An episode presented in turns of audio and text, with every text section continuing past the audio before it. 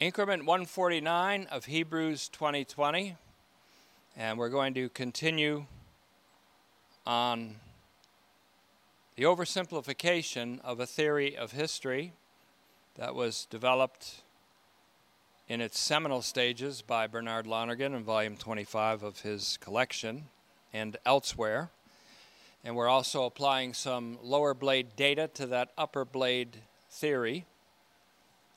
And with the expectant hope that it will spike your hope and cause hope to overflow in you by the Holy Spirit. So, Father, we thank you again that you have allowed us over the course of this past fifteen or sixteen months or however long it's been, where we've been in diaspora or dispersion, that you've kept the word coming. You've kept it coming consistently, and that you have allowed many believers to be consistent in the reception of your word. We know that the word, as rain that falls from heaven, will accomplish its purpose, accomplish the purpose for which you have sent it in the hearts and minds and lives and families of all who have received it. It's with that confidence that we continue in this study. So, Father, I pray that by the Holy Spirit, hope will overflow more and more in all of us, for we ask it in Christ's name, who is our hope. Amen. We've oversimplified Lonergan's theory of history, and apologies to him, and made an analogy to the three potential trajectories of history, or lines on which history travels.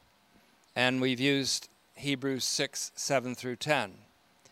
Now, corresponding to the three trajectories of history are three dialects, dialectics as they're called: human nature in its dialectic with history, human sin with history, and the supernatural with history.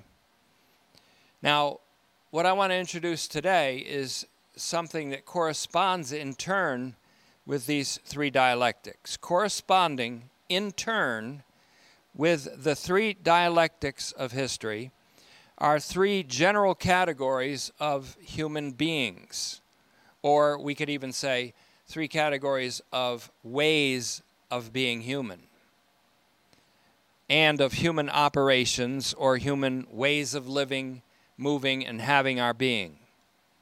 Corresponding to the natural dialectic is the natural man, or that which the Greek text calls Psuchikos, P S U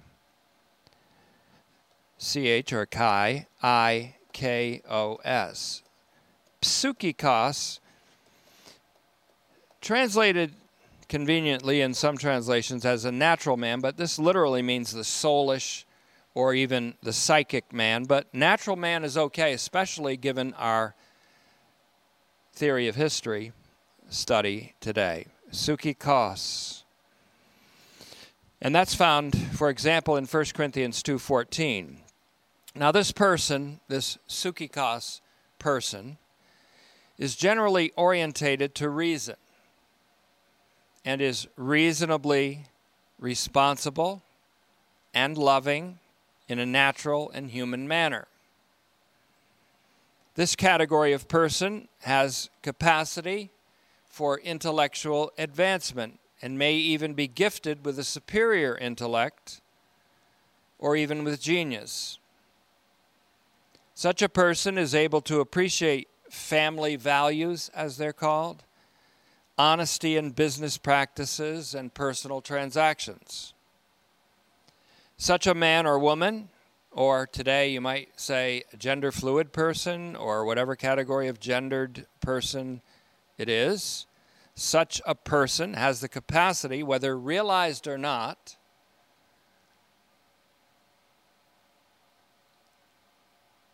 to be appreciative of aesthetic beauty,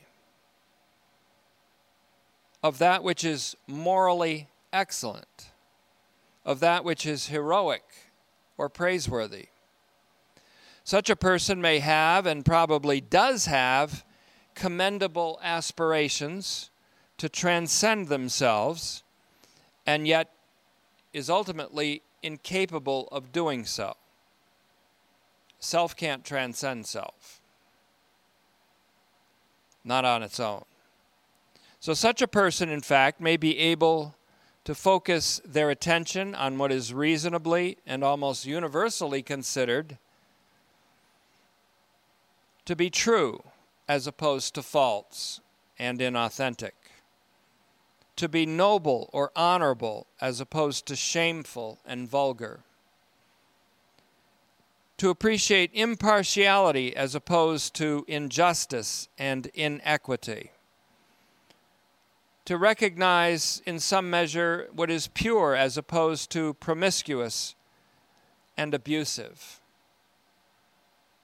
They are able to appreciate whatever is pleasing or agreeable, appealing, or they can focus on anything of moral excellence or on things worthy of commendation. In other words, Philippians four eight can be the mental activity of the natural man or woman, as well as the Christian man or woman, or the spiritual man, as we're going to see, or woman. Christians, in fact, ought to credit the majority of their unbelieving counterparts with that capacity and not assume there is no human good apart from Christian or otherwise religious faith. But it must be said of the psuchikos, or natural person, that they are incapable of understanding or of apprehending spiritual realities, things called mystery, which are only called mystery because they're, they are too intelligible for the natural man, and foolish altogether for the sinful, or the man or woman controlled by sin. And so the psuchikos, or natural person, is incapable of understanding or apprehending spiritual realities, things that are beyond intelligibility or human intelligibility, things that have too much intelligibility, things that are of a realm called the mystery of God's will, for example, things that require a supernatural illumination. But there is also the dialectic of sin. The dialectic of sin with history corresponds to the merely fleshly person called Sarkikos. That's a second category of a way of human being. Sarkikos. It's S A R K I K O S. Sarkikos, S A R K I K O S. Plural is O I. Sarkikos, in the Greek language of the New Testament, for example, in First Corinthians three one. This person, like all human beings, on one level is a rational animal. But the Sarkikos person is one for whom rational and reasonable is not entirely descriptive, while animal is descriptive of such a sarkikos person. Now, when I use the word animal, I don't mean that man is an animal, but that man has an animal-like nature which is sublated by his human nature. I don't want to go into that in depth, and I can some other time. For example, the beast of Revelation is an apocalyptic and satirical description of Nero Caesar.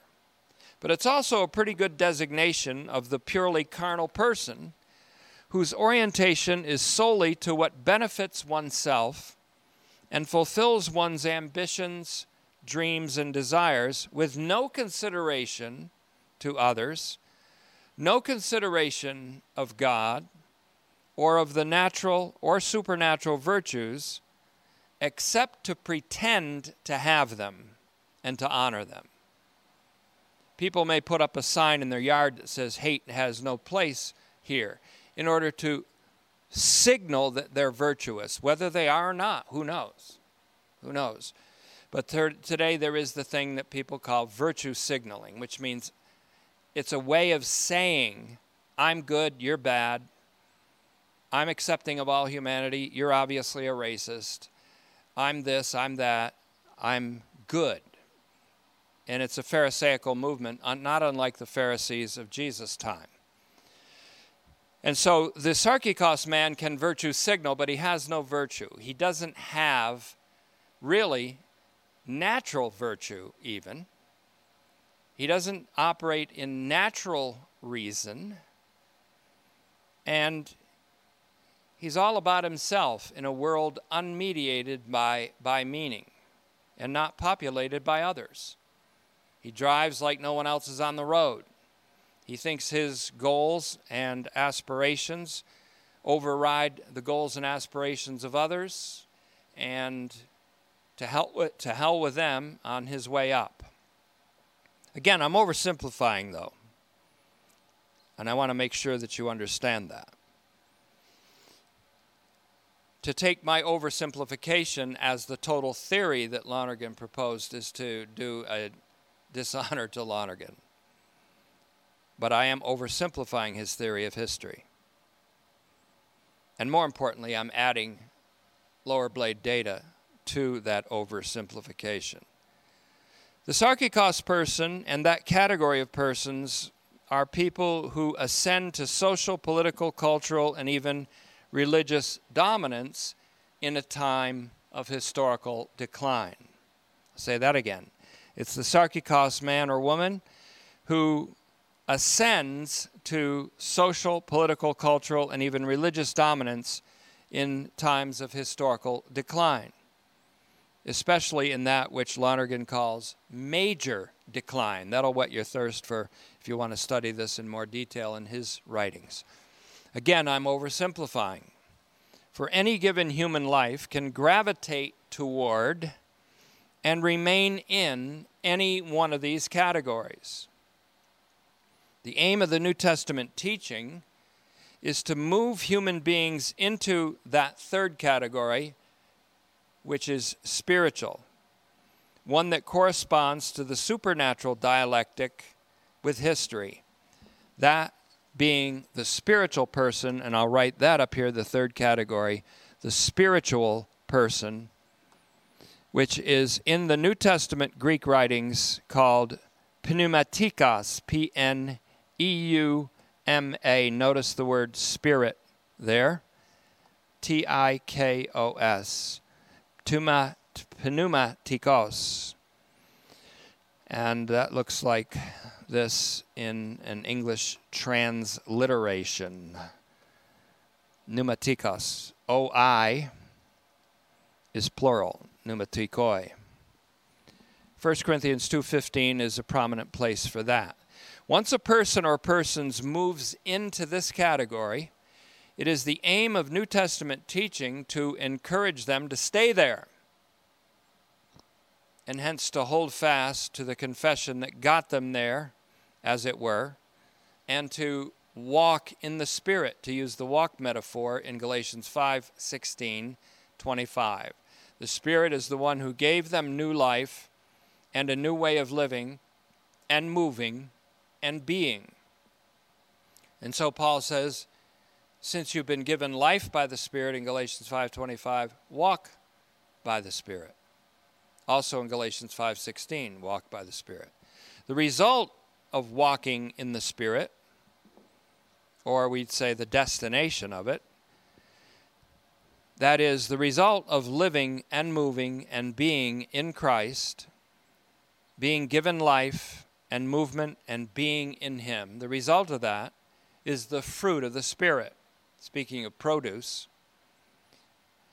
as ground naturally produces vegetation useful for those for whom it is farmed, so the fruit of the Holy Spirit is supernatural produce namely the supernatural virtues that become a power for the renaissance of society. You don't have to signal that you have those virtues. You just walk in the Spirit. Paul took to task some of the saints in Corinth for being yet carnal, he says. He called them saints. They were what we would say saved people. He chided them for acting as mere men, however, mere anthropoi in First Corinthians three four. What did he mean? He wasn't reprimanding them for being human. He was reprimanding them for acting as human beings reduced to the level of mere rational animals, minus the rational.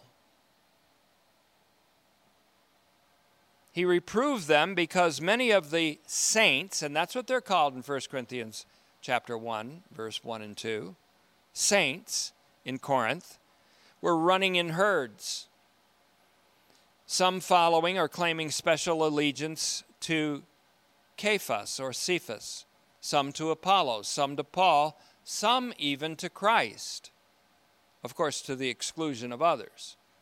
It's possible to say, I am of Christ, and be entirely factious about it, divisive about it, and judgmental of others, as if they aren't of Christ by your judgment.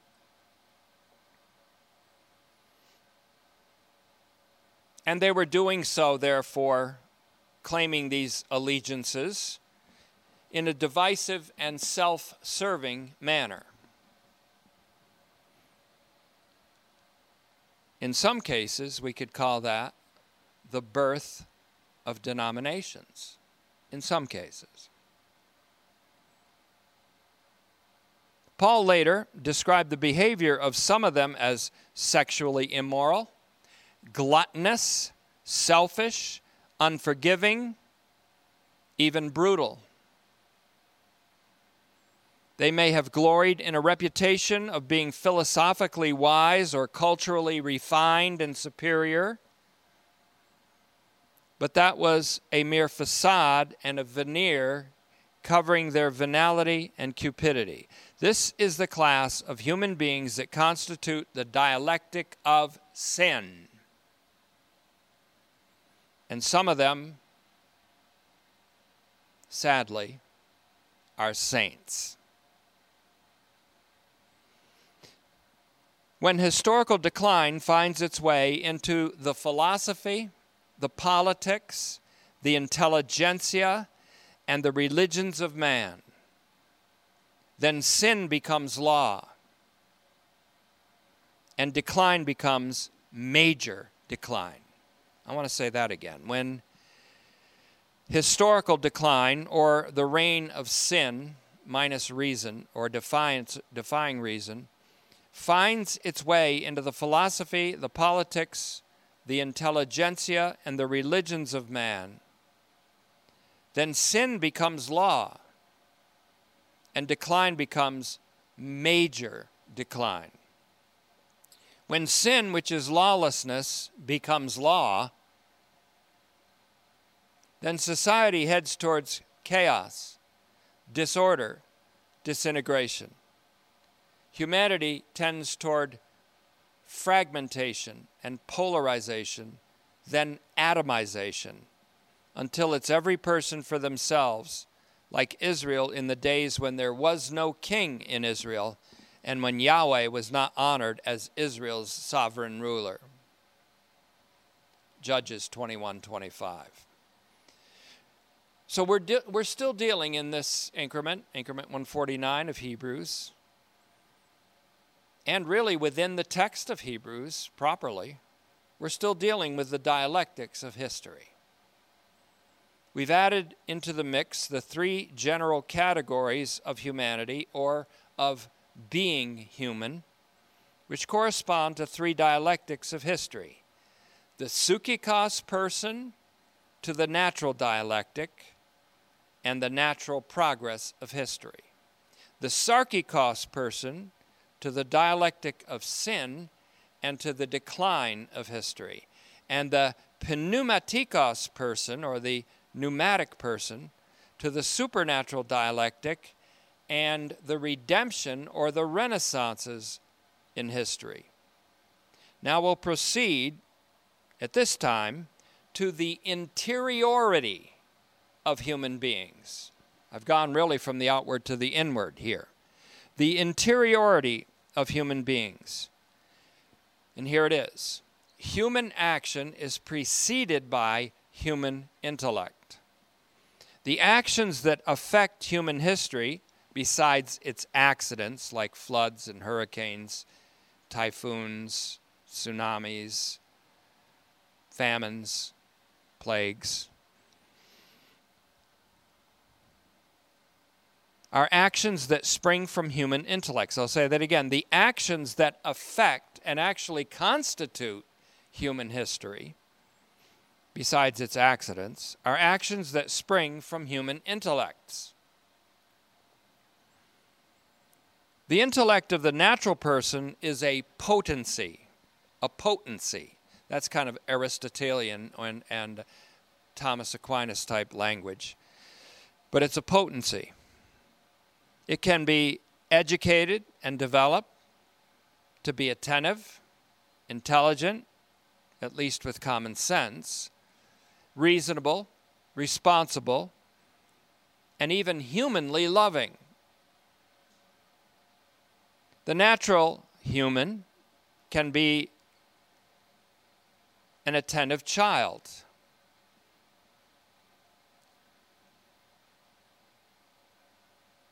An intelligent student of history, of mathematics, language, science, art. He or she can be a responsible citizen, a loving spouse, a heroic soldier. The intellect of the mindset, or let's just say this, the intellect or the mindset of the carnal person, or sarkikos, fleshly person, is death, says Paul. That's pretty profound in Romans eight six. Romans eight six is a central verse in our upper blade data, or lower blade data. The intellect or the mindset of the carnal person, as Paul calls it, or sarkikos, fleshly human, is death.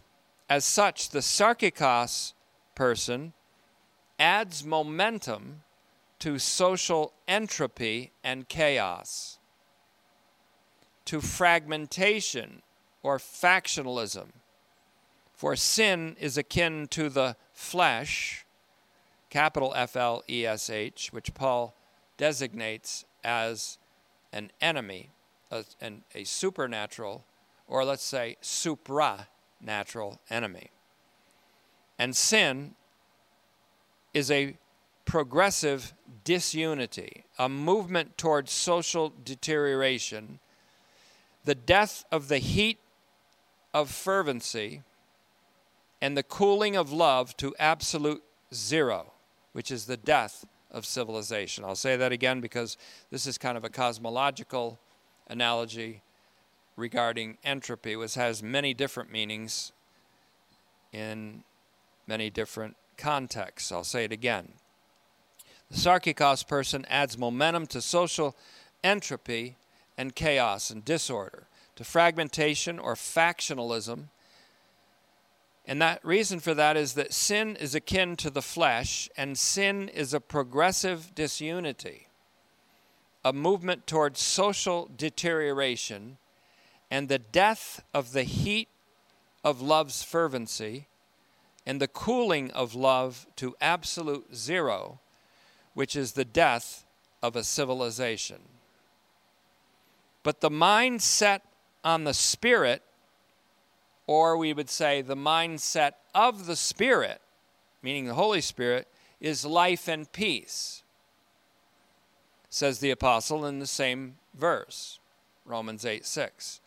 The spiritual person is tuned or attuned to the mind of the Spirit, which leads to life and peace.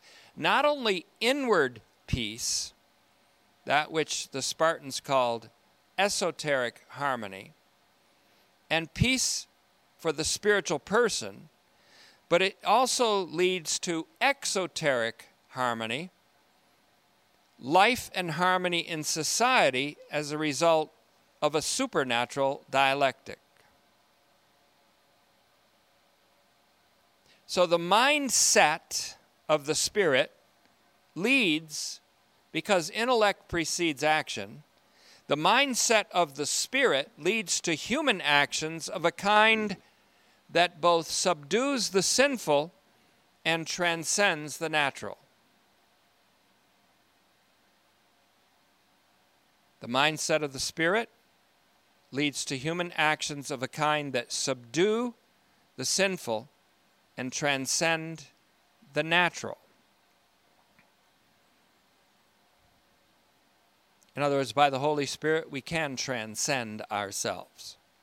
In First Corinthians two fifteen, the apostle describes the intellectual activity of the spiritual person by saying that the spiritual person discerns or evaluates, or we could even suggest interprets properly everything, and yet is not discerned by anyone. That is, anyone who's not spiritual just can't figure out a spiritual person. They don't know where they're coming from, where they're going. They're perplexed and puzzled by them. Sometimes they regard them as anomalies. Sometimes they persecute them. Sometimes they crucify them. Today, they dox, troll, cancel, slander, malign, and assassinate them by slander and maligning. In John, Jesus, speaking for himself as the spiritual man,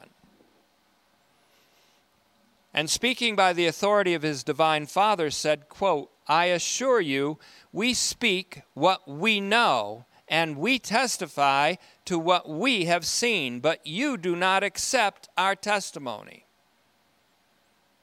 Jesus was speaking to Nicodemus, who came to him at night, under the cover of darkness. Jesus was speaking as the spiritual man to the natural man, represented by Nicodemus, who was a natural man, but also a master theologian of Israel. Go figure. The natural man cannot accept the supernatural testimony of the Father and the Son, which is rampant throughout Hebrews and throughout the New Testament. That's why he needs to be born again, born from above by the Holy Spirit. He must have, and listen carefully to this, he must have a birth preceded by the breaking of water in his natural mother. Therefore, he must be born of water to be a natural man. But to be a spiritual man, he has to be born again by the breaking forth of the water of the Holy Spirit.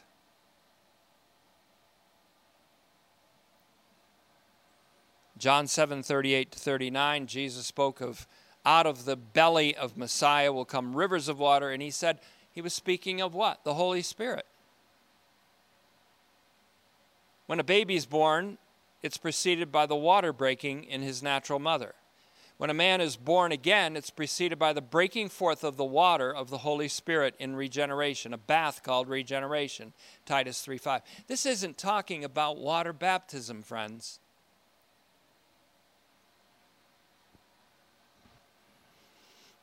At least, let's just say it this way, in a conciliatory way, it's not necessarily having reference to it, though water baptism can be an outward testimony to an inward reality.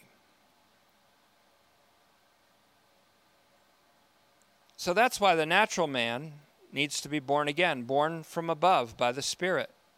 He must have a birth by the breaking forth of the water of the Spirit, as he already had a birth preceded by and announced by the breaking of water in his natural mother. Nicodemus, a master teacher of Israel, didn't even understand Jesus when Jesus spoke of being born again. The master teacher of Israel asked, "Shall I go back into my mother's womb and emerge again?"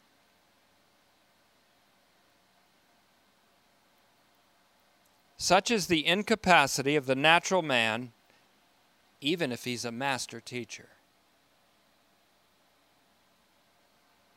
a theologian, a pastor, a T V evangelist, a professor, a scientist,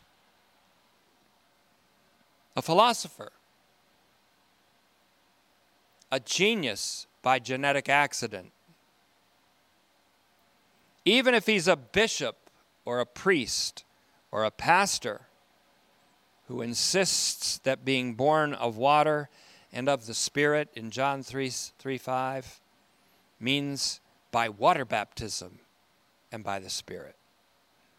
As if God causes you to be born again when you enact water baptism or go through it. The spiritual person discerns that the baptism that counts is the baptism by the Spirit into union with Christ and the drinking of the Spirit, First Corinthians twelve, twelve to thirteen. The bath of regeneration, as it's called in Titus three five, does not occur in water baptism, during it or after it. But when the Spirit vivifies the natural man before he evokes faith in him.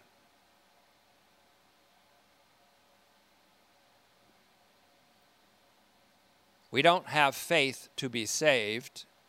We are saved to have faith. We are given life. Then we're given faith. Now, speaking of the spiritual person, right after Paul described the spiritual person in First Corinthians two fifteen, he identified as being one himself. We who are spiritual. He said it again in Galatians six, one and two. We who are spiritual. He identified as being one, not in pride or arrogance. He was just telling the truth. He was identified as being a spiritual person himself. And then he said, of all spiritual persons, we have the mind of Christ. Notice how close two fifteen of First Corinthians is to two sixteen. Now, the implications of that are more stunning and astonishing than you've ever dreamed and that I've ever imagined. Now, if the intellect precedes action, then the actions of spiritual people proceed from a promotion in the mind of Christ. The implications of this on the impact on history by spiritual persons is the very essence of the supernatural dialectic, as Lonergan called it, and of Renaissance in history. What I would call the pulling up of the trajectory of history to levels of greater human prosperity and well-being, to an ordered peace and freedom that once again allows for creative innovation and economics of entrepreneurship with empathy, a society of equal opportunity and privilege, governed by minimally invasive law and order. Renewals within history require spiritual awakenings, not ideological wokeness. Let me say that again. Renewals within history require spiritual awakenings, not ideological wokeness. Marxism already killed a couple hundred million people. Do we need to add more to that? Renewals in history are not easy and smooth. We wish they were. They're not. Renewals in history are not easy and smooth, for there is the clash of the eons, the desires of the flesh militating against the desires of the spirit. There's the dialectic of sin versus the supernatural dialectic. There is the ignorance of the unreasonable and the tendency to think of Christians as the enemies of humanity, as the, as happened in Rome. And there is the probability with the clash of the dialectic of sin with the dialectic of the supernatural. There is the po- probability, if not the inevitability, of persecution, even the martyrdom of some, if not many. But then, as the Latin saying is translated into English, the blood of the martyrs is the seed of the church. The Christian martyr is the man or woman who is most assimilated to his or her master. And as death works in the martyr, life works in the church and spills over to the world. That which makes for renaissances in history is the manifestation of the life of Jesus in the mortal bodies of spiritual persons with the mind of Christ that leads to actions and virtues that are supernatural and indeed divine. For according to the exceeding great and precious promises of God, those whom the Spirit awakens to faith and in whose hearts he pours out the love of God and whom he causes to overflow with hope, all supernatural virtues, are partakers even now of the divine nature. How much more when we see him as he is? Now, speaking of hope, as we close, we move forward slightly in Hebrews in our text. Hebrews six eleven. And we intensely desire, and I include myself in this group, we, the pastor who wrote this, and pastors of my time who have this same desire. We intensely desire for each one of you to demonstrate the same high motivation with regard to the final realization of hope. Verse twelve, in order not to be sluggish. Now the word nothroi here is related to nothos, those who are not legitimate heirs. In other words, act like people not illegitimate, but legitimate heirs of promise. Mimetic of those who through faith, mimetic means imitators of, those who through faith and perseverance come into possession of the promises. That closes out a section of Hebrews. We're not necessarily done with that section, but it closes out a section and then goes into Hebrews six thirteen. And how Abraham is exemplary of one who through faith and perseverance became a possessor of the promises. In, in other words, he became entirely assured that the promises given to him, that he would be the father of many nations, and that in his seed all the nations would be blessed. He came to that assurance through faith and perseverance. It's my desire that you hold on to this hope, the hope of eschatological renewal until the end, the end of your life, the end of your time on this earth, as I wish it for myself. And so, Father, we thank you for what you've allowed us to see in the word of truth.